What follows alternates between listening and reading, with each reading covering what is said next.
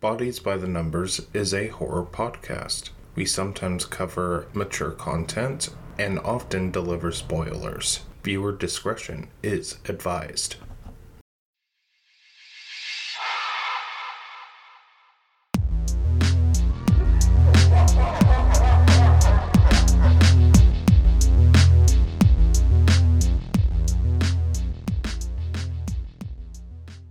Well, speaking about, oh my gosh, welcome to Bodies by the Numbers, a horror podcast where we keep track of how we die in horror media. I'm your host, Ander Mac, and this is my co-host, Grace Lee. And today we are covering Frozen, done in 2010, written and directed by Adam Green. Now, feelings check, because we are kind of at odds. Yeah, at odds, divided. I think the last time we were at this type of, odd was the Texas Chainsaw Massacre. Yeah. So I think it's, that dive into realism is something I like, where, I find these movies very grounded in the real world. There's nothing supernatural about what's happening, in the Texas Chainsaw Massacre. It's just a family fucking up a bunch of stupid teenagers. Yeah. And in this, it's nature fucking up a bunch of stupid 20-somethings. I guess for me, what I maybe didn't like about the Texas Chainsaw Massacre and what I don't like about this movie is that I see people do stupid things, and it really irritates me because it's supposed to be more grounded in reality, right? Why aren't they thinking better? I know they're going through a scary situation, but I've been in scary situations, and I've tried to do my best to calm down and think through a system, think through the situation logically. And for movies more steeped in the supernatural or kind of just a few steps away from reality, it makes it easier for me to buy their stupidity, right? They're in some alternate universe where people just fuck up like that. And hey, okay, this is some supernatural reality where people don't think their actions through. Sure, fuck up, let's go. It's just when it's more based in hard, cold reality. And I'm like, why are you doing that? Why? I know people can be stupid sometimes, but you've been stupid for 5 hours. Well, more 3 days for these idiots. Exactly! It was fucking... so, divided. It... Also, for me, I think it's, the difference between, you've been in places where it's been snowed over to this degree. Mm-hmm. I have been very fortunate. I've dealt with frozen over places. Yeah. But not snowed over or blizzard-like conditions. So, if the people at home don't know, I regretfully spent a couple... 2.5... a number of years in the Midwest, in Minnesota, and I even myself have been caught in a blizzard before.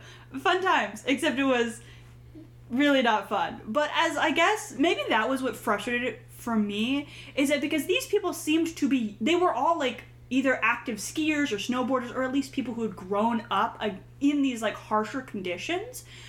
And I was just surprised. I'd spend 2-3 years in a place where it would get every year below freezing with wizards blizzards and windstorms, and it was just so surprising. It was whatever knowledge I'm sure they had just flown out the window, because I and maybe this was written by someone more like me, where it's we don't fully grasp the cold reality of that, We're just trying to, experiment with, this type of, don't starve situation for a better lack of term. Yeah, and I guess for me, I remember, I when they were, up there, I could feel, I understood how cold that was, and I don't understand how they weren't freaked out sooner, and how they didn't, honestly, I don't think they went hard enough with how cold it goes and the reality of how fast it gets cold and the repercussions. They played a little bit with that, but I was expecting for it to be worse than it was, I guess. Yeah, let's drive into this plot summary. All right. Honestly, one thing I did enjoy about the movie was the repetition of making the ski lift scary. They start off with it too. The first image you get is of wires and gears, and as they pan out from the mechanism, you get like the full ski lift, and there are these ominous sounds and tones, and it makes the lift honestly seem scary. Like, it's already like, hey, this is gonna get fucked up. This is where we're spending the movie. Yeah, exactly. I will say the location they chose was fucking beautiful, though. Like, they pan out, and it's, like, this beautiful, like, white-capped mountains with, like, small pine trees. It's fucking gorgeous. And we focus in on a skier and a couple snowboarders who are watching the Lyft employees. Little sketchy, but apparently they're talking about her. They're waiting for a female employee to show up. Apparently they don't have like Lyft tickets because those are expensive, so they're waiting for a specific employee to come up who is easily bribed. When they've kind of waited long enough and she hasn't shown up, Dan convinces his girlfriend Parker to try and... Well, it's not just that, but like Lynch usually, like, he's got game with women, so, like, they're waiting for the shift change so that he can do what they always do every weekend. Yeah. However, when the shift change happens, it's with a man instead of the woman they're expecting. Yeah. Dan manages to convince his girlfriend Parker to, well, swagger up to this employee that we eventually learned his name is Jason, and convince him to let them up the lift. Specifically, though, Dan says, it's you and your girlfriends who don't have a credit card and they just want to get on the lift, right? Parker moseys on up. There is, again, another, like, pan of, like, the ski lift being ominous. And then it pans back down to Jason, who is honestly, like, not amused. Like, he lets Parker bum a cigarette off of him. And then she starts on her, like, whole, like, little spiel where she's like, oh, me and the girlfriends. Like, I said I could get everybody with my mom's credit card, and I just couldn't get them. Like, I forgot the credit card, like, in the bathroom, and now I don't have enough money. And Jason clearly knows that she's bullshitting. Like, Jason knows what's up. He's like... He can smell the shit on her breath. Exactly. But he is eventually convinced because Parker has Dan's cash. And so she manages to bribe him. When we pan back to... Well, not so much pan back to, but there's Parker and Jason, and she's trying to bribe him. When we kind of shift our focus back to Dan and Lynch, we find out that Lynch isn't the most, like... excited for Parker to be here.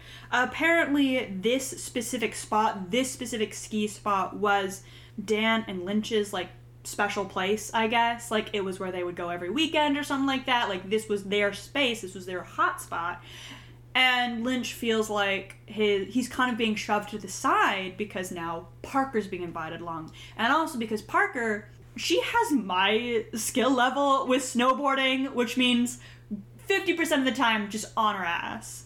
So, also, like, I feel like this is more like, oh, why'd my best friend get a girlfriend? Like, I know I very much was like that in, like, middle school to, like, sophomore year. Yeah. You know, this is such, like, a young boy, like, why you have a girlfriend? It's boy time. Yeah.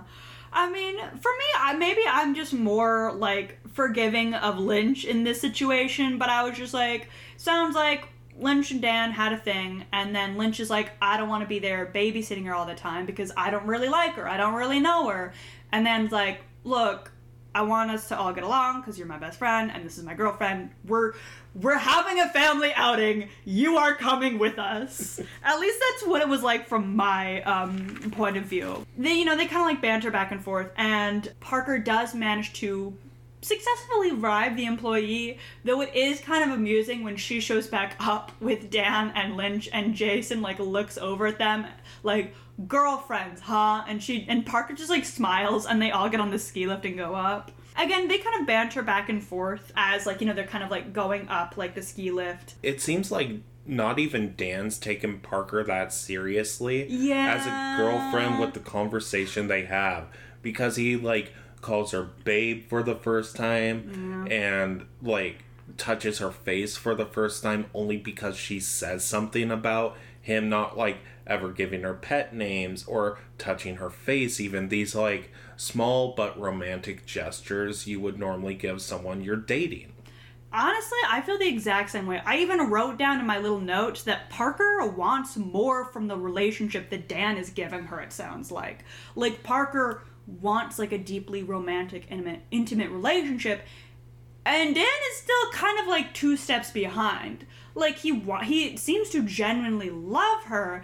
He just kind of isn't always in her corner, sometimes just isn't the most supportive. Like, the thing that honestly kind of, like, I got from my end was that Dan wanted an outing with his girlfriend and his best friend for them to all get along. And the thing is, to me, I don't think Parker wanted to come on this trip in the first place. I think Parker was going to come along because Dan asked her to, and she wants to deepen this relationship with him.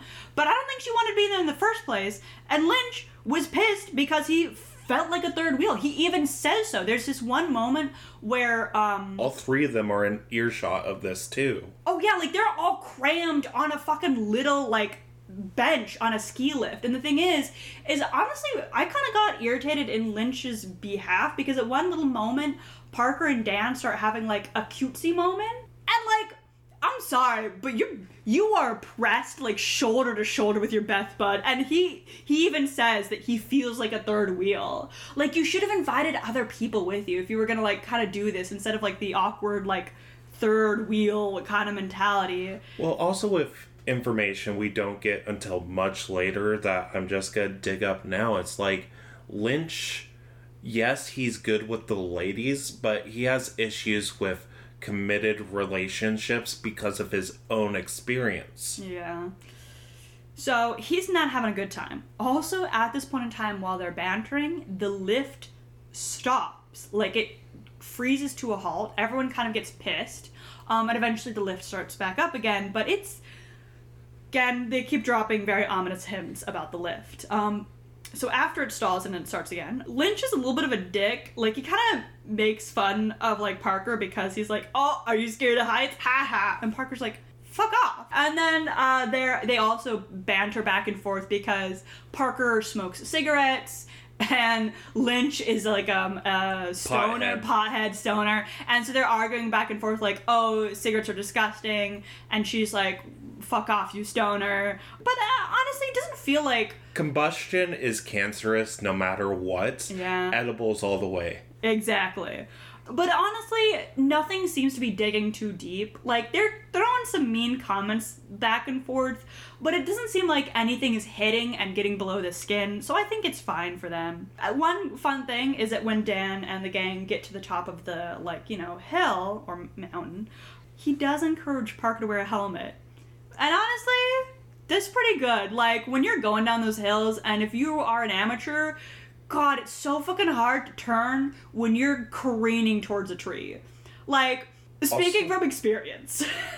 I don't quite get snowboarding as much, but, like, I got a pretty heavy head injury when I skateboarded. And so, like, helmets. Wear your fucking helmets. Because, like, when you bash your head from something you were confident you were gonna nail, and guess where you landed first? Head. Like, the first thing you learn when you learn how to go snowboarding and skiing is usually, like, land ass first or land on your arms. Like, brace yourself. Same with skateboarding. Yeah. It was just like, I tried to do a drop my first time, so I didn't center my gravity correctly whatsoever. Yeah, and usually, at least with, like, snowboarding and skiing, the snow is a little bit padding. Honestly, what always fucked me over was that I'd start drifting off to the side because I would want to avoid the other skiers and snowboarders, and then I found myself just going into the trees. And God, if you've picked enough speed, God, that either knocks the, like, breath out of your lungs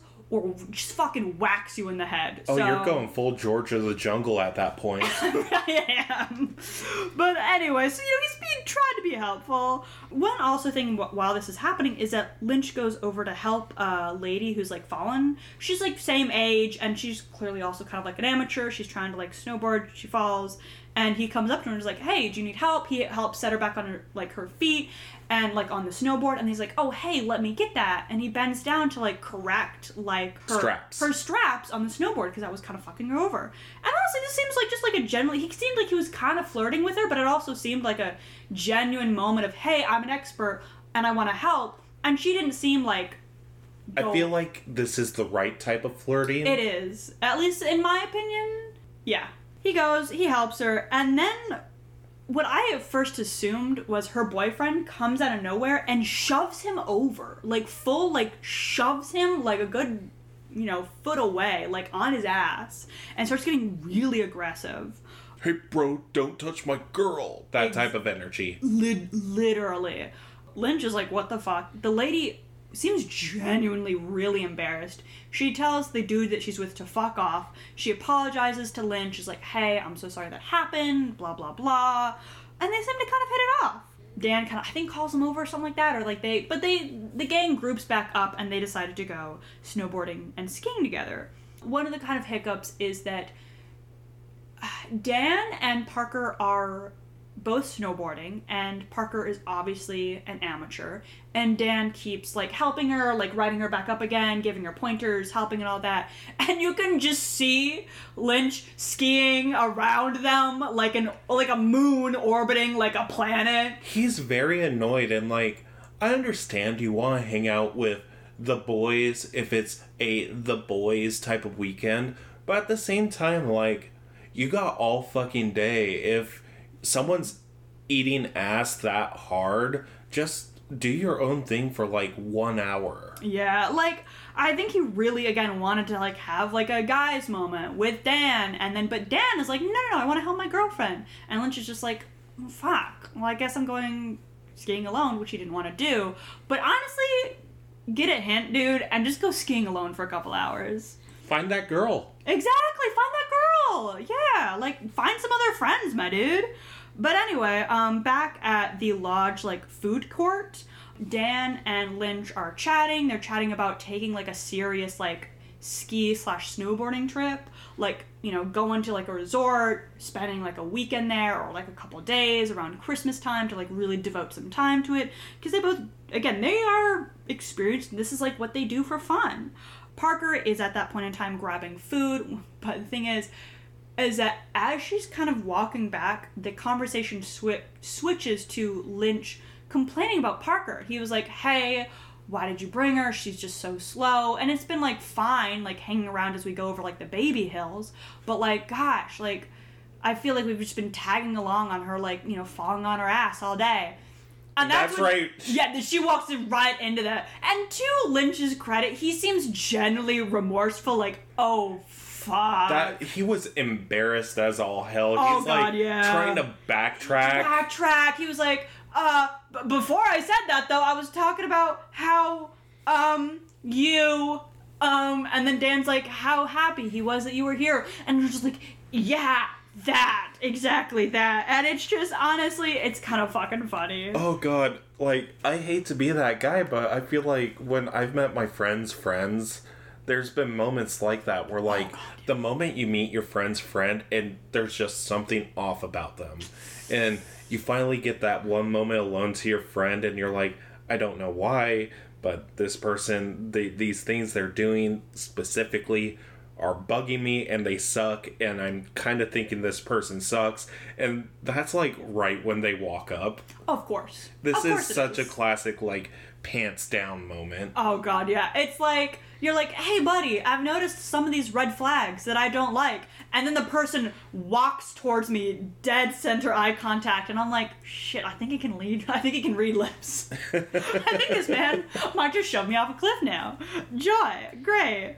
The gang decides to go for, like, one more kind of, like, serious run-through, right? Also, Parker tried to back out of this. Oh, and, yeah! Dan kind of peer pressured her into it. I totally forgot, but you're exactly right, yeah. When she comes back and hears this, she's like, hey, you know what? I think you guys should have some time together. She realizes that she's kind of, like, unintentionally, like, intruded on this event, and she doesn't want Dan to pick between her and Lynch. She doesn't want to put him in this situation. She's being a good girlfriend. She was just like, and honestly, she probably would have been happier. She was like, hey, can I just stay back here, grab some hot chocolate, call my mom, like... And Dan legitimately does peer pressure her a little bit. He's like, no, you need to come back out with us. Again, he wants to force the two people in his life to get along. And I think, honestly, he probably should have let dogs lie at this point in time. Like, honestly, just because she generally didn't want to go. She didn't seem up for it. She was cold. She was just like, I just want to stay here. But, yeah, he does successfully peer pressure her into going. But when they are leaving the lodge, Lynch is called over by the lady he helped earlier, and she reveals that the dude she was with was her ex-boyfriend who wants to still be friends. He seems, honestly, just like one toxic monstrosity rolled into a shambling mound shape. This guy's name is, like, Brad or something. Oh, definitely. Yeah, he's terrible. But what's fun is that Lynch is like, hey, can I grab your number? And she's like, I don't have my phone on me. And he's like, shit, neither do I. Do you have pen and paper? And she's like, if I didn't have my phone, why would I have pen and paper? And he's like, just give me your numbers. I've smoked, like, 5,000 things of weed. I'm sure I can remember your number. And it's just like... It's kind of fucking funny. But anyway, eventually Lynch meets back up with the party, and to be fair, like, both Dan and Parker seem really supportive of him. Like, hey, you got this, dude. You get that girl's number. And also, I think it's around this time where on the PA you hear that Black Dog Trail is closed. Yeah. And I don't know why that grabbed my attention so much, but maybe there was wolf activity in that area. That's... my only, like, theory or hypothesis, I guess, because I don't have any evidence. But, like, I'm thinking because we saw a missing poster of a man earlier. Oh, this trail is closed. And so I'm thinking maybe the wildlife is being a little aggressive or territorial. And honestly, the thing is that, this is going to sound ominous, but once an animal actually gets a taste for human flesh... they don't fear people as much. It's been documented with, like, tigers. Tigers who kill one person go on to kill more and more and more because they don't fear humans as much, and they see them as prey, which makes them, hunt people. So, honestly, I didn't put that together, but I'm back in your theory, man. Yeah, and, like, this is all just me guessing because... you don't see where the guy goes missing. But just those two little details are like me just grabbing strings and seeing if they tie together. And honestly, when Parker was getting food, the camera does pan and specifically include the missing poster. Like, it's not something that you see out of the corner of your eye. It's forefront. It is forefront, and it takes up like half the screen. So honestly, I do think that was important. And I'm back in your theory. But back in the movie, the gang goes up to the little, like, lift, and Jason doesn't want to let them back up. He's like, look, you already went up, like, you don't want to go again. He even puts the flag onto the lifts before them to indicate that's the last chair, baby. Yeah, and honestly, maybe it's just the anxiety-ridden person in me, but I would, if I walked up to him and was like, hey, can I go? And he was like, no, lift's closed. I'd be like, okay. Bye! But Dan and Lynch are pushy bastards, so... Well, I feel like that's the person who's worked customer service. Yeah. You know, like, when someone working their job tells you no, it's like, okay, sorry, I'll go. Oh, yeah. And, like, the thing is that Jason, like, the employee also mentions that bad weather is coming in, like a blizzard. And, like... again, maybe it's just me, but I have been in a blizzard, and that shit is fucking terrifying. Your vision goes down so fast, and it's like, oh, haha, yeah, you can't see anything. And I'm like, no. I was walking home from the bus stop, a blizzard came through. I could barely see one foot in front of the other. Like, if I held my hand out, the tips of my fingers would be blurred. Like, it's not fun. It's not good. And it's also so disorienting. So if I had heard from an employee, like a bad weather, a blizzard is coming in, I'd been like, you know what? I choose life. I would have walked back to the lodge, and I would have driven down the mountain. I'd been like, you know what? We can just do this. next weekend, because there's always more weekends. But what do they say? We'll be real quick. Oh, God, yeah. Also, the one funny thing is that Lynch keeps going up to everyone and being like, hey, remember these numbers for me. It's 830. It's 7860. Did you get that? Did you get it? Fuck. Can you repeat that back to me? And it's so fucking funny. Anyway, man's on a mission. Man is on a mission. The gang gets on the lift, they get on the bench, and they go up. And Jason is manning the lift when another employee comes up and tells him that, hey, you might have to work next weekend. And Jason's like, it's my brother's wedding. I'm gonna be his best man. I'm not missing that wedding. And his employee is like, fellow employee is like, well, I'd better catch the boss man before he leaves. And Jason goes like, hey, all right, but there are 3 more people that need to come back down. And, his employee just, nods. Like, yeah, sure, whatever, bud. And this guy's name is Rifkin. Oh. I don't know why I caught his name, but I did. Nice. And this guy's kind of a douchebag. Oh, he is definitely a douchebag. He's, he does, the little pee dance. He sees one of his employees go back, one of his fellow employees go past. And he's like, hey, can you watch the lift while I go take a piss? And his employee's like, I'm fucking off the clock. I'm leaving, bud. And goes. He sees 3 people come down that actually the gang had seen further up. He sees the 3 of them and then just abandons it. If I had been... What's his name? Rifkin. I would have gone up and I would have checked. I would have gone up to these people hey, you see anyone else? Well, there's actually a lot of ski lifts in real life. Actually do, a couple passes extra just to make sure that what is about to happen does not happen. Yeah. So in real life, this is so fucking unlikely. However, there were several series of unlikely coincidences and blatant disregard for the set of rules these companies are supposed to go by. But I guess the stars aligned and these people were just, stuck up there, because we cut to the gang, and when the lift shuts down, stops moving, at first, this has happened before, right? When the lift was having issues earlier. And they're joshing around, they're chatting, they're talking. When the light shut down, though, it kind of sets in. The movie begins. The horror movie music kicks in. It's no longer, ominous machine noises. The horror, quartet of strings starts coming in. Yeah. And as they're talking, starting to freak out, realizing, oh shit, they've shut everything down, they also realize that it's Sunday and that this lodge isn't going to be open again till Friday, in 5 days. So they're fucking screwed. And this is where the movie starts to piss me off. I'm sorry. I know you like this movie, Ander. Well, for me, the reason why I like this movie is the dedication to the situation and the character acting on top of, how fucking good the gore is. The gore is really good. I'm such an absolute whore for character acting and gore that you give me those 2 things and I'm there with you. I will give you credit. The acting is really good and the gore is stellar.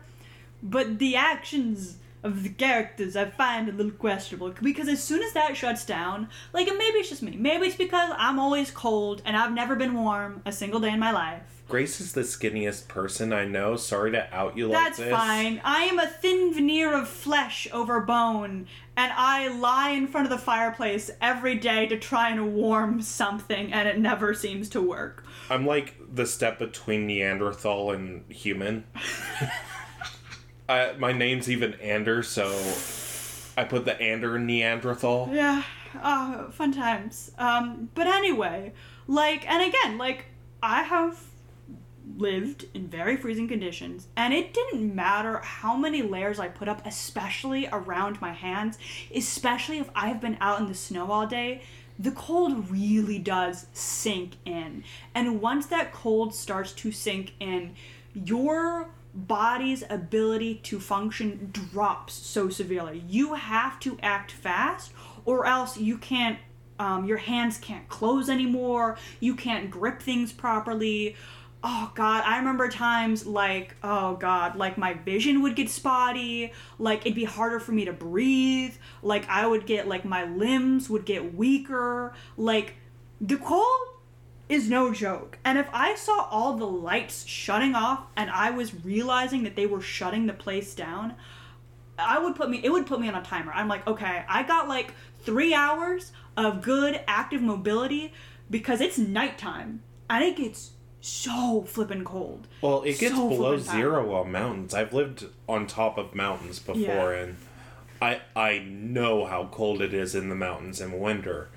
The ideal thing to do is not what they do, and it's to jump now. Yeah, like, honestly, and, like, my thing is, like, as soon as, like, those lights shut down, I was like, okay, what you gotta do is you gotta tie all of your jackets and anything strong. Like, get your snow pants off. Like, shuck your clothes, tie them all together in a rope, tie it to the lift, and try and get as low as possible before you jump off. Or, barring that, grab a jacket, fling it over the wire that's holding up your thing, wrap your arms around it, and just shuffle yourself down, right? Get someone to push you so you have enough momentum to slide down to the next thing. Because again... The only issue I see with this strategy is how strong is their clothes, you know? Honestly, if they're... Sorry, I didn't mean to interrupt you. And no, that was a finished thought. But on top of that, there is this... thought for me that, yes, you shed your clothes, yes, you build this rope. If these two things work, you no longer have clothes to keep you warm once you're down there. Yeah, but if you book it back to the lodge in time, you're gonna be fine. Because honestly, the thing is that if you wait up there for like more than 5 hours, you're already kind of dead in the water. Like the cold is set in. Your body is so limited. Like, yeah, you shuck your clothes, but if you are booking it down the hill, you are making, like, warmth with your body. And honestly, it didn't seem too far away. Like, it seemed like what? I'd say 3/4 of a mile. Yeah, like half a mile to 3/4 of a mile. Like, you're gonna be fucking freezing by that time, but as long as you got your snow boots on, you should be okay. Like, you might have caught, like, a little bit of frostbite, but, like, nothing too severe, and you're gonna be back at the lodge, you're gonna have 911, you're gonna have ambulances, you're gonna be fine. And honestly, if you buy if you're buying quality snow gear, oh, that's gonna hold your body weight just fucking fine. Like, I have, like, a really, like, I've had, God, this one snow jacket since, like, okay, so I fit into all my clothes from middle school. Don't judge me too much, all right? But I did buy a good snow jacket back in the Midwest, and it fucking holds up fine today. And I have run through brambles. I have, like, worn the shit out of this thing. Still does just fine. Okay, so, no, it's just like me knowing clothes rip that had me doubting this strategy. And it's not one I would have thought of. Really? Yeah, no, I'm not that smart. Oh. I would have jumped first.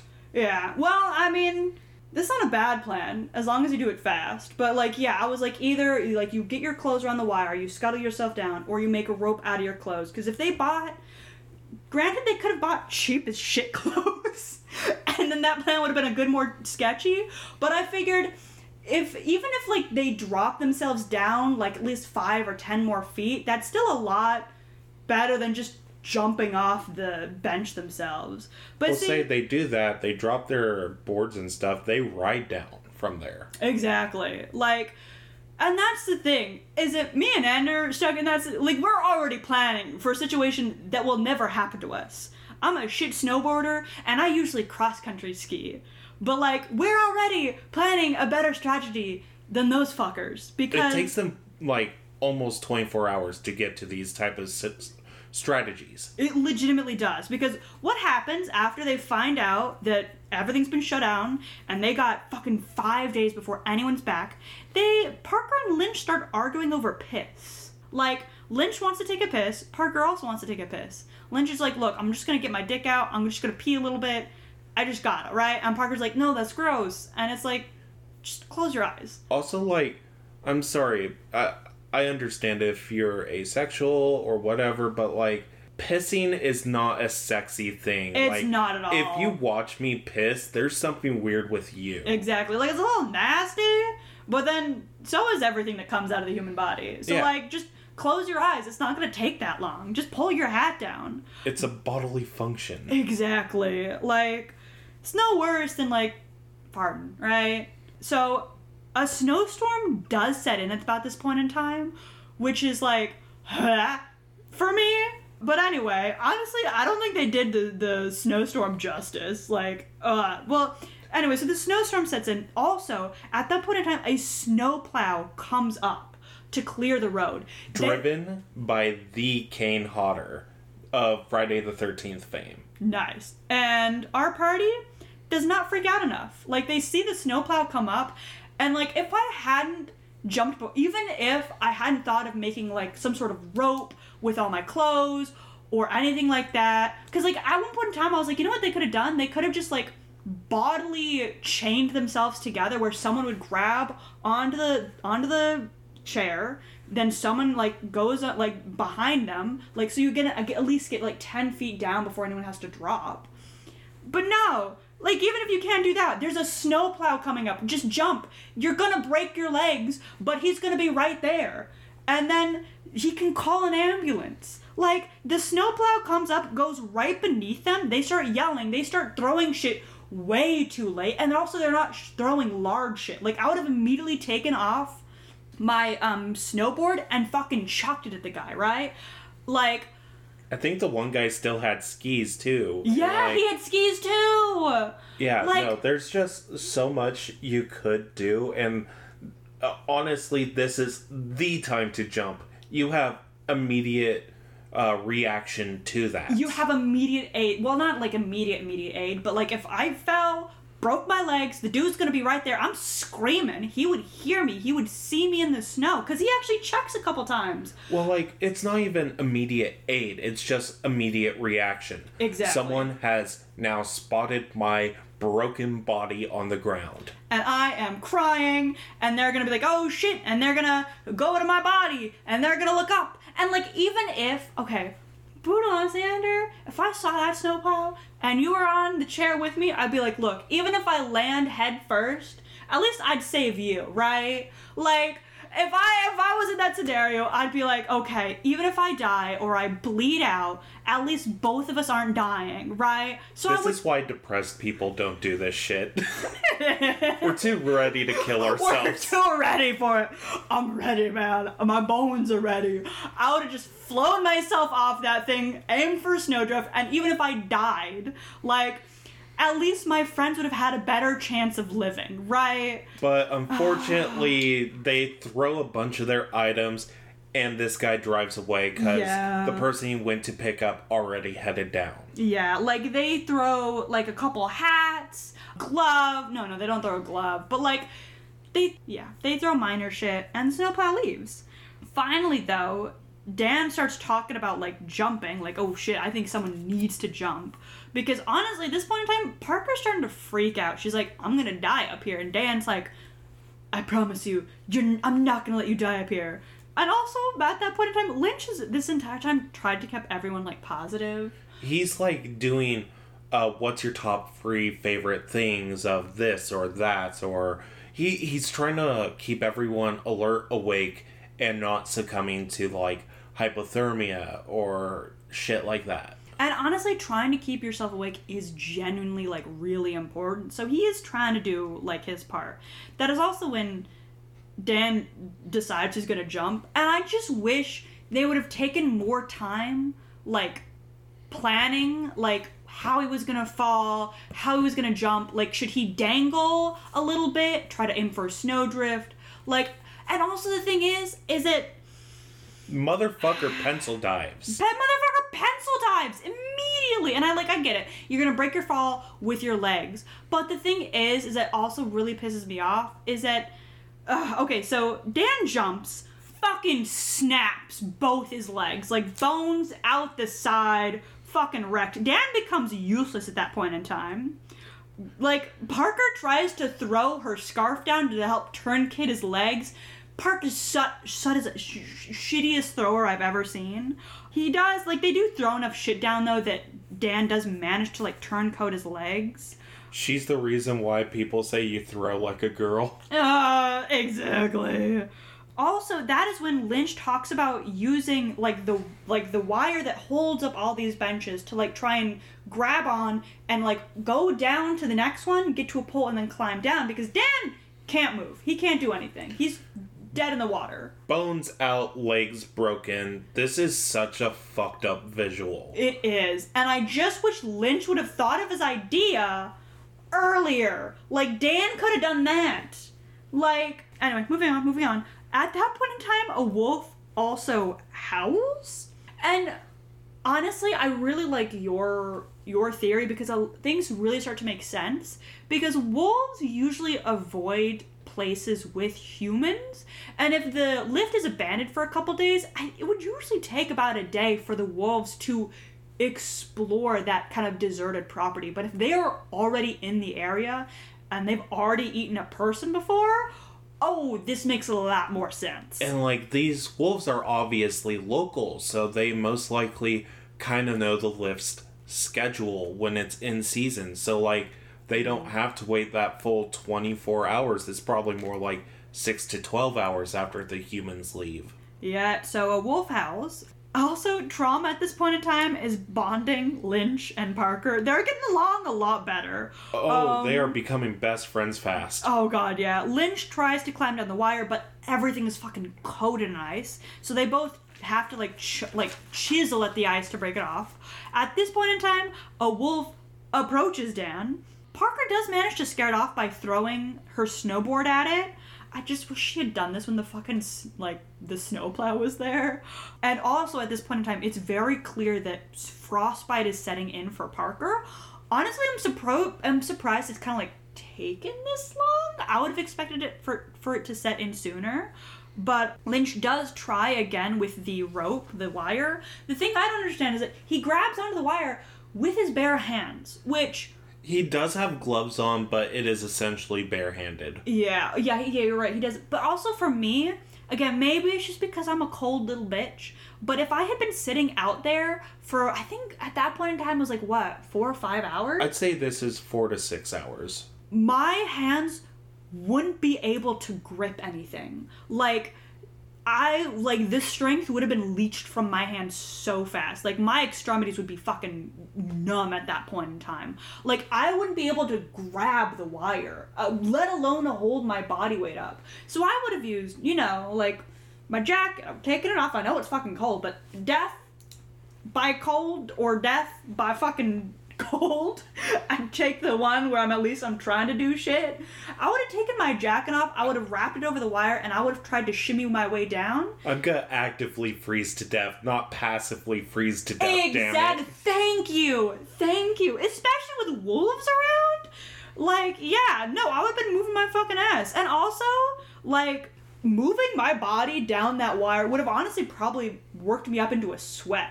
It is after the fact, and when I would have been on the ground, that I would have worried about the cold setting in, genuinely. But at that point in time, I'm on the ground, so I can put my jacket back on. I'm too heavy to do something like this, so I'd be stuck to the seat or jumping. Yeah, and also the thing is it, like, I don't know if anyone else has played on the monkey bars before, but, like, also the way that, like, Lynch does it is a little weird. Like, I haven't got that much strength, but I can at least... What I can at least do is pull my legs up and wrap my legs around bars. Why didn't Lynch, like, grab it so that his arms were... Like, so his, This isn't your... Is this your armpit? No, this is, your elbow ditch. Say that again? Elbow ditch. Okay, that makes... Yeah, okay, that makes... I heard elbow bitch. This is your elbow, bitch. Anyway, I would have put my elbow ditch around the wire, and then I would have swung my legs up so they were also wrapped around the wire. One, I'm taking weight off of my arms. Also, there's going to be more padding there than just for my gloved hands. There's going to be about 3 or 4 layers with my arms. And I also, at that point in time, I'm not putting all of my weight on my hands because I'm a weak little bitch, man. I'm wouldn't be able to hold my weight up that much, and I would have just scooted down. I don't know why Lynch didn't do that. None of them are smart. Okay, anyway. They might be going to college, but they aren't smart. I have never gone to college. How am I acing this test? Anyway. You're a local. I'm a local. Anyway, moving on. Lynch starts moving down with his, like, gloved hands, and then he sees something. He says, "Oh, God," and he backpedals. And at first I'm like, what the fuck are you doing, you bitch? And then I realize what he has seen. And it's wolves. This is the hardest scene in this movie for me, and I think this is the scene that elevates it over other movies of this time period, too. Because, let's see. Because, like, so yeah, Dan states that being eaten by sharks is his worst fear earlier on in the movie. Yeah. So the fact that he gets ripped apart by wolves while screaming, "Don't let her look." That, yeah. This scene and how it's played off by everyone acting is the reason why I love this movie so much. It's so well done. You can believe everyone in the scene. A best friend's trying to give his other best friend his last wish in his, like, dying moments when, like, while doing the "what's the worst way to die" conversation, Sarlacc pit. Yeah. But, no, I think this scene's just so well done for me that elevates the whole movie. Yeah, and it's just like Dan is dying and screaming, "Don't let her see." And, like, so what Lynch does is he just grabs Parker's head and, like, he forcibly faces her towards him, and she keeps saying, like, I want to look, and he's like, don't look. And then, like, as you hear Dan being torn apart alive, Lynch just starts wailing, like, just screaming, and it is honestly a little heartbreaking just to watch that all go down. First time I watched this, it fucking made me bawl. I'm not even gonna sugarcoat it. Like, it's heart-wrenching. Am I a cold-hearted bitch? I didn't touch it. I feel more emotions watching movies than in real life. So I think it's just that, like, I let myself be vulnerable when I watch movies. Mm-hmm. And since I only watch horror movies, it's like the things that get to me oftentimes shock me. And I think... honestly, I think still at that point in time, I was so disconnected from what was going on in the film because I was so pissed at how they kept messing up every opportunity. So I think at that point in time, I was still so angry at the characters, it was hard for me to feel genuine empathy towards them. Because I was like, you died by wolf because you didn't fucking drop yourself, right? Yeah, fucker. Instead of being like, oh no, a man is dying, and his girlfriend and best friend are very sad. I think this is also just, like, ever since I got married, like, whenever, like, someone in a couple is dying, it's just hit me different. Mm. So I think it's just, like, part of my own life experience reflecting in a way I don't understand. Yeah. Yeah, well, when that, honestly, traumatic scene is over and done with, Parker and Lynch are just kind of like the next, like, shot shown is they are on opposite sides of the bench with, like, that empty spot meant for Dan sitting between them. And Parker starts to blame Lynch for Dan's death, which is honestly... fuck Parker for that. Yeah, fuck Parker for that. Because, like, Parker starts to be like, why didn't you stop him? And Lynch is like, why the fuck didn't you stop him? I said it was a bad idea and that he shouldn't do it. Where were you? Were you coming up with any ideas? Like, all you were doing was, like, freaking out. You weren't putting forward any, like, real solutions. And then Parker starts to say that it should have been Lynch. She doesn't go through with it, but Parker, I can't remember the exact quote, but Parker just says, like, it should have been, and then she stops herself, but then Lynch is like, I can easily fill in the blank. You said it should have been me, right? And it does cause, like, a fight between the two of them, but yeah. I don't really feel bad for Parker in the situation just because, like, they are both grieving. Exactly. Like, just because she lost, like, a boyfriend doesn't mean that Dan losing his best friend is any less on the scale of grief. Lynch is the living one. Oh, whoops. But he even says, like, you've only been dating him for, like, what, a year? I've known him my whole life. And later we learn it's, like, since first grade. Yeah, since they started, like, legitimately school. And the thing is that they, like... it starts to kind of down spiral. They start to just kind of, like, blame each other. Because, like, then, like, once kind of Parker starts to blame him, Lynch, for Dan's death, like, Lynch swings right back and is like, well, the only reason why we were up here is because you wanted to tag along. Like, we would have been over and dealt with, like, me and, like, Dan would have already been down if you didn't want to, like, butt in on, like, Guy's day. On every little bit of his life. Yeah.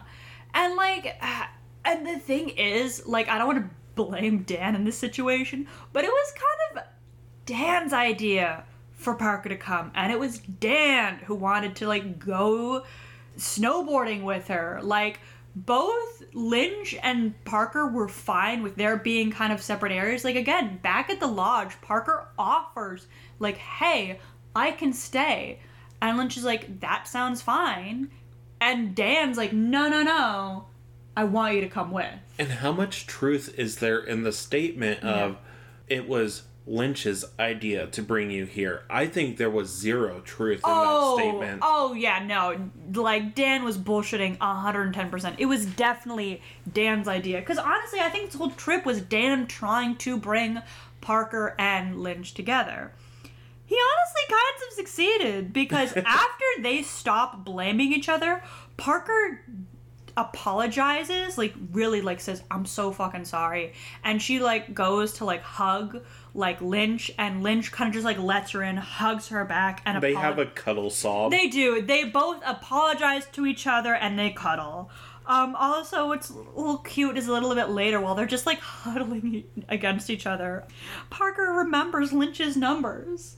And she keeps telling him, like, hey, when we get back down there, you gotta talk to her. And Lynch is like, when I get back down there, I'm asking her to marry me. And they have a whole debate because Lynch wants to name his theoretical dog Steve that he gets with this woman. And Parker's like, that's the stupidest name for a dog's name ever. Why a human's name while her dog's name is, like, Shayna or something? Or Sheila or something like that. And, like, Parker and Lynch just start to just talk to each other, so they, like, slowly, like, freeze to death. And then at that point in time, Parker, like, reminisces about her dog, who legitimately, like, might starve to death without her, because she lives alone and she's the only one that has the key to her apartment. The landlord should have a copy, which Lynch brings up. He's like, no, like, your dog would start barking, your neighbors would hear, like, your parents would check on you. And at that point in time, like, they both just start, like, she just, like, it's like, I just want to see my mom and dad, like, that's all. And, well, Monday morning arrives, and it turns out they have both survived the night, though Parker apparently had somehow, either in, like, before going to bed or in her sleep, had put her bare hand on the bar. She has lost a glove by this point, too. I don't know if we pointed that out already. I think I said I did mention that she threw her glove at something. I think I got it wrong, though. I think I said that she threw it at the snowplow. I think she throws it at the wolf, though. I think she was, like, trying to touch her face and dropped it. Oh, she was trying to, like, light her cigarette. Yeah. Oh, okay. Anyway. So I think that's when she lost her glove, but nonetheless, carry on. Anyway, and so she has to, like, this is, like, legitimate, like, her hand has been frozen to the bar, and she has to pry her hand off the bar. And, like, it's such a good, like, skin peeling effect. It's gross. It's visceral. The sounds they do with it are up to par with it. Like, it's gross. It's really gross. I love it. Yeah. And when, like, in daylight, they can both look at each other and clearly see that they both have, like, frostbite. I'm more surprised that there wasn't more frostbite around their nose. But, yeah, like, they both clearly have frostbite, and it is really starting to take its toll. Lynch wants to try and reach the pole again. He wants... because he kind of fucked up his hands the first time trying to do that, but he wants to try again and reach the pole and, like, climb down, because there are ladders on each of the poles. that connect like the whole ski lift. But Parker says they should wait, which is the stupidest thing. No one is coming. Waiting is not going to help. You've already waited approximately 8 to 12 hours. Yeah, and like, honestly... One of you died. Exactly. You, like, legitimately, like, when morning came, I deeply thought one of them was going to be dead. Like, I was like, no. Like, cold set in. Like, there are open injuries. Like, I expect... one of you to be dead. And when they were both alive, I was genuinely surprised. I was like, well, oh, shit. I was talking about Dan. Oh, yeah, Dan's dead. Well, I thought one of them would have gone to, like, just hypothermia during the night. Yeah, no, they both lucked out, and that's the power of a script, baby. Yeah, baby. But yeah, Parker says to fucking wait, which is just a terrible plan. Lynch also, as they, like, kind of, like, just chat back and forth to, like, pass time, Lynch kind of, like, tells Parker, like, his tragic backstory, which is honestly kind of fucked up, because Parker brings up the fact, like, hey, why are you not in a serious relationship? You seem like a genuinely decent guy. Like, what gives? And so Lynch tells her how in his freshman year of college, he genuinely fell in love with someone. Like, fully in love. Like, he thought, like, it was, like, soulmates, like, he akined it to. They loved all the same type of things from what he was describing, like, all the way down to, like, their favorite Star Wars episode. Their favorite movie was E.T. But then he tells her how shit kind of went, where it turns out that his girlfriend had had affection and attraction for another dude, and one day they're both in, like, the school cafeteria, and he is facing the wall and she's on the other side of the table facing the rest of, like, the lunchroom, right?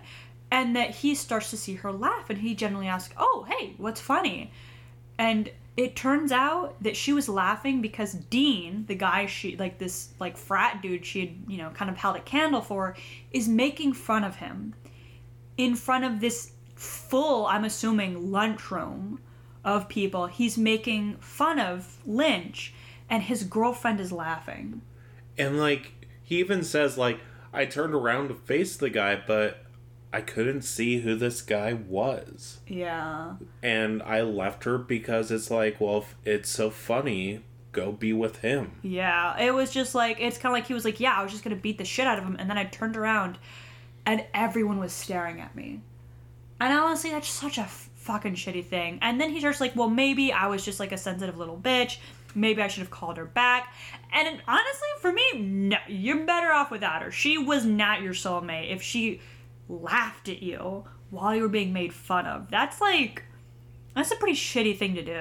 I've dated people like that. And like, after those types of relationships, you just have trust issues. Yeah. And... Parker's like, hey, well, maybe when we get back, you can, like, call her up again. And he's like, I can't. She's dating Dean, like, the frat boy. And I'm like, oof, rough. But after that, Lynch tells Parker the story of how Dan and him met. And that they did, like, meet back in kindergarten, like, first day of school. And after he tells her the story, Lynch tries again, where, you know, he grabs onto the wire and he starts moseying his way down. It's at that point in time, though, the wolves have come back, and they've started to gather, and are kind of just grouping, like, following him with their eyes as he moves down. He does manage to make it to the next chair, and then he asks Parker to throw him his ski... his stick. His stick, yeah, his ski stick. Toss it to him so that when he gets down to the ground, he'll have, like, a weapon? Why did he ask Parker to do this? She's... Like I said earlier, she throws like a girl, and I hate using that, but there's no better way to, like, really point out how weak her throws are than using that, like, very old school. Like, she just chucks it a little bit instead of, like, she doesn't even get, like, the also, full the, the chair. Ski lift has broken by this point a little bit. The chair, specifically. Yeah. And one thing about the story about how he met Dan... One thing I really like about that is how you can tell it's a friend talking about a friend because he keeps on referring to Dan at this time as a total fat ass. Yeah. Like a little fatty fat. And it's like, man, if I don't tell stories about my friends where sometimes I'm just like borderline insensitive. Are they really my friend? If I'm not an asshole to you... Even in story. Even in story. Are we really friends? No, but sorry to interrupt. No, we're all good. But yeah, no, when Lynch had tried to start, like, moving down the wire, yeah, the chair did unhook. So I guess I can kind of get that, like, she was scared about moving too much to, like, unhook the chair. Well, that and, like, she didn't even put her arm into it. And maybe this is, like, the writer thinking about her getting more and more hypothermic and weak. That's my best read on this I can try to give. But at the same time, it's a fucking weak throw. Yeah. Like, and again, I've kept mentioning how bad, like, hypothermia can set in and make you weak.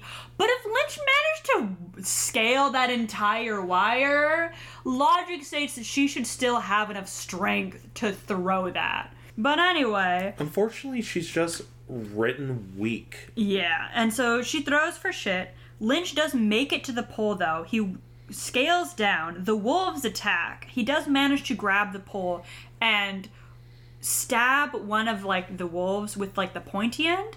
One smart thing he generally does is he goes for, like, a snowboard, which he says is not, like, his strongest suit, but he still goes for the snowboard, hooks himself in, and starts going down. He's not standing on it. He's sitting on it, and he kind of pushes himself down. Yeah. And, like, you can watch the wolves chase him as he goes away, and it's like, you know he's fucked. Like, he might have chased them off in the upright skirmish, but now he's sitting down. They know he's weak because they just attacked him. Yeah. They can smell the blood. Like, these wolves are becoming more and more that feral predator. And, like, my thing is that, honestly, like, one of the worst things you can do with this kind of situation is turn your back on a predator and run. Honestly, he might have had a better chance just keeping an eye on them and waving his stick. Like, he might have... Back against the pole. Exactly, yeah. Back against the pole, screaming, waving. Like, he might have at least lasted longer like that, but he tries. And honestly, like, the thing I would have done is that I would have stood with my back to the pole. I would have tried to get the snowboard fully on, because his legs are working just fine. I would have gotten, like, my snowboard on, and then I would have really fucking kicked off as fast as I could, because you can build some serious fucking speed on a snowboard. The wolves have faster acceleration, but if you had enough distance between you and the wolf and you jump-started yourself fast enough, you'd at least have more of a chance. He did not do this, though. Yeah, so... and this is the last we see of Lynch, and now we are just with Parker. Yeah, who is just kind of waiting for Lynch, and then also kind of just waiting for death. But at one point in time, she kind of moves a little bit, and that just fucking breaks the chair off completely. Or it unhooks. Part of it starts to swing and fall. She's then closer to the ground. At that point in time, I would have let go immediately. She doesn't, and she holds on. Luckily, though, she doesn't manage to finally... It clicks to let go. She lets go, and the whole thing collapses pretty much just after. She doesn't move fast enough, and it kind of just lands on her shin. I'm betting fracturing that bitch. Yeah, it's at least fractured, and that's best case situation.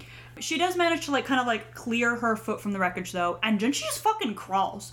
Arms and belly, man. She's just fucking... like, army crawling it. If you've played Dead by Daylight, it's that crawl. Yeah, which, honestly, good for her. Just fucking powering through it. Honestly, at that point in time, I think that Cole would have said in so much that she'd have far more limited mobility. Movie. While she's going down, though, sliding, she does come across Lynch's body. And there are still wolves around. Now, my thinking is that the wolves have already eaten two people. And again, if you are loud enough and enough of a threat, they'll go for easy kill. If she would have stood up, screamed at them, waved her hands, and backed away slowly, they would have, like, definitely, like, ignored her and fed on the carcass itself, because it was right there. My issue is she never leaves laying on her body. Yeah. And, like, I'm sorry, she is a fucking easy kill. Yeah. That is extra food right there, and they just let her go, like, for wolves let her go. Yeah. That's why this isn't like 5-star for me necessarily. That's what really docks it, is like the logic of the wolves and the chasing down not only Lynch but letting Parker go. It bugs me. Like, wolves would go for the easier prey. They've already had 2 solid meals. If she was screaming and waving her hands, this would be a lot more believable for me, because there is prey, like, already like a half-consumed meal right there. And if you're screaming and shouting and you're backing away facing them, honestly, that dead body, that corpse, would hopefully be enough to just, like, keep them occupied. But she's just there on her belly, and then they see her, and they just go back to eating, and she, like, scoots away. She not gets, even like, faster. One of the wolves is almost, like, Mufasa-esque in his posture. He's like, yes, you may pass. Exactly! That was, again, like, one thing that really threw me out of the movie. So she just scoots on her belly a little bit more. She kind of gets up and hobbles a little bit. She manages to make it to the road. She does stand up, but you can see her leg just fucking cave beneath her. The one thing that also really pisses me off is she's wearing like a neon pink like snow jacket. You see a car come up and it drives past. You would have seen her on the side of the road. And like, well, I guess this isn't actually the Midwest, but also the people in the Midwest are like friendly, bordering on like really fucking nosy. But like, even if they're not like in a welcoming like more community, I know, like, I don't pick up like hitchhikers. I do not, right? I would have slowed down for her, because she's on the side of the road like just waving her arms with no one else around. She's in Massachusetts. This takes place in Massachusetts. Oh yeah. So like, I think that's Midwest, too, isn't it? I don't think it is. Or is that just, that's like East Coast. Eastern? I think, yeah, that's East Coast. So maybe there's a more fuck-off vibe over there. I get, but, like, still, like, human decency would have told me to stop. But anyway, she does kind of just crawl to the fucking road and lie there until, luckily for her, the second car that comes up almost hits her. Like, it sees her and whirls around her and almost like slides across the snow. But luckily the dude in the car gets out, runs to her, sees she's like half dead, picks her up, walks back to the car, puts her in it, drives off. And over the phone call we hear him having with, I'm assuming, like a 911 operator, we found out that the hospital is 10 minutes away driving. That's how far she's been from help. Pretty much the whole movie, maybe an extra 5 minutes. Yeah, like, the thing, like, and I get it, like, driving really shortens the time, but, like, if it's 10 minutes to a hospital, how far away was that lodge? How far away was at least a first aid kit, like, a phone, help? Like, if the hospital is 10 minutes away, like, what? My drive to work is 10 minutes. That's, like, a 3-hour walk, and I'm a slow shit, all right? That's like a 3-minute walk. Or not a 3-minute walk, but that's like a 3-hour walk at worst. And like, what? And then how close is that lodge then, if we're thinking like, about that? As this movie kind of wraps itself up, the stranger is telling her, you're gonna be okay. And like, the voice of Ghost Dan repeats over him, oh, yeah, you're gonna be okay. And we just get the title card once again. Yeah. And that's the end of Frozen. It. Only 2 people die. One being torn apart by wolves, and the other being torn apart by wolves, but off screen. Yeah. So, like, it's not a fun death, necessarily. Mm-hmm. They do it really well. The soundtrack is very embedded into, like, that mid-2000s, like, alternative rock post-punk, yeah, or pop punk even, I would guess. Say. Yeah. It reminds me of like American Pie, for a better lack of term. Like, it's very like dude bro, let's party type of rock music. Until and like the fucking, sorry, I didn't mean to interrupt you, but until like the fucking lift is shown in little bits and parts, then it's just like ominous like instrumentals.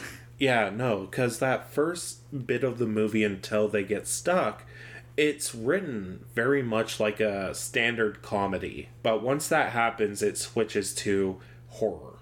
Yep. And I really, like, I'm not gonna lie, the mid-aughts to early 2010s is a bad era for horror movies. Even the 90s.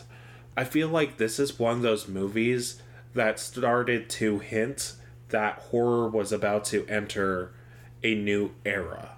This was, even though this movie isn't seen by a lot of people, this is a lesser watched horror movie.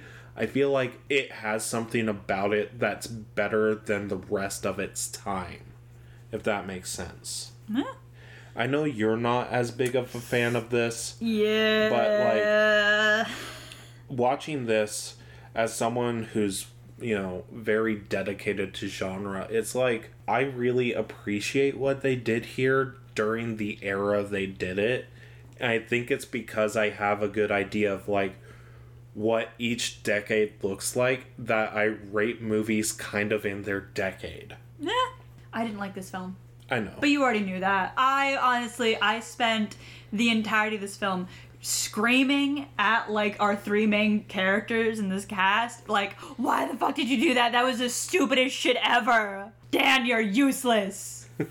You died for nothing. Dan, you died. Actually, his one goal happened. She got out.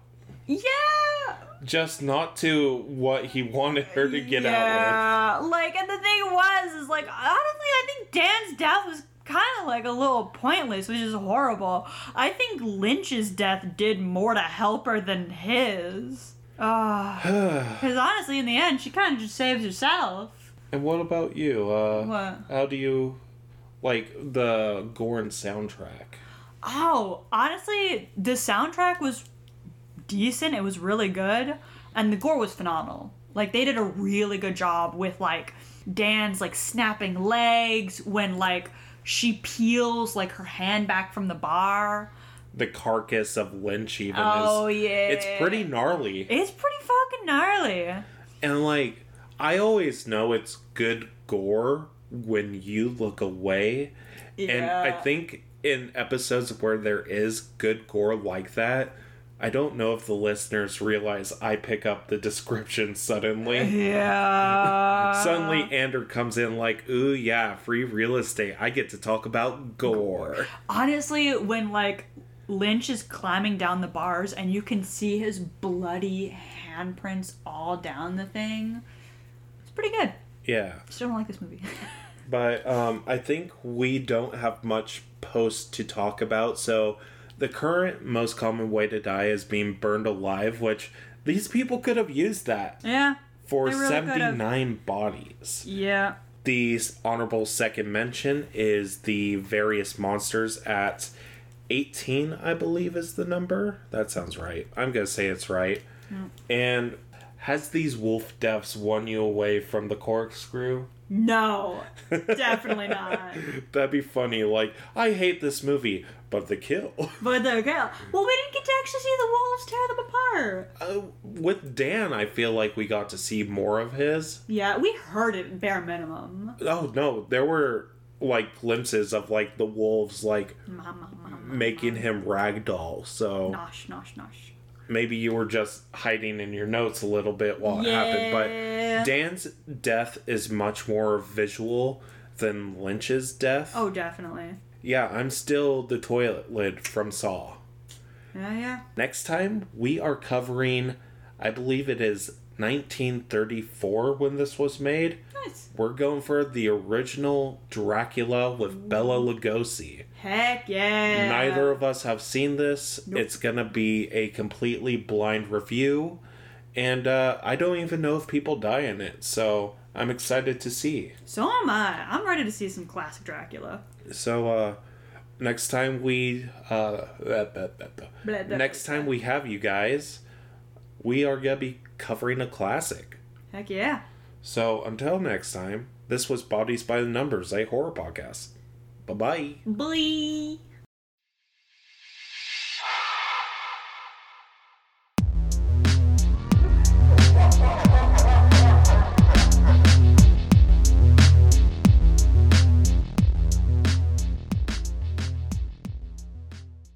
Thank you for listening to Bodies by the Numbers, a horror podcast. Our art is done by Emmy Art on Instagram, and our music is done by Disposable on SoundCloud. Links to our socials below, and we hope to see you next time.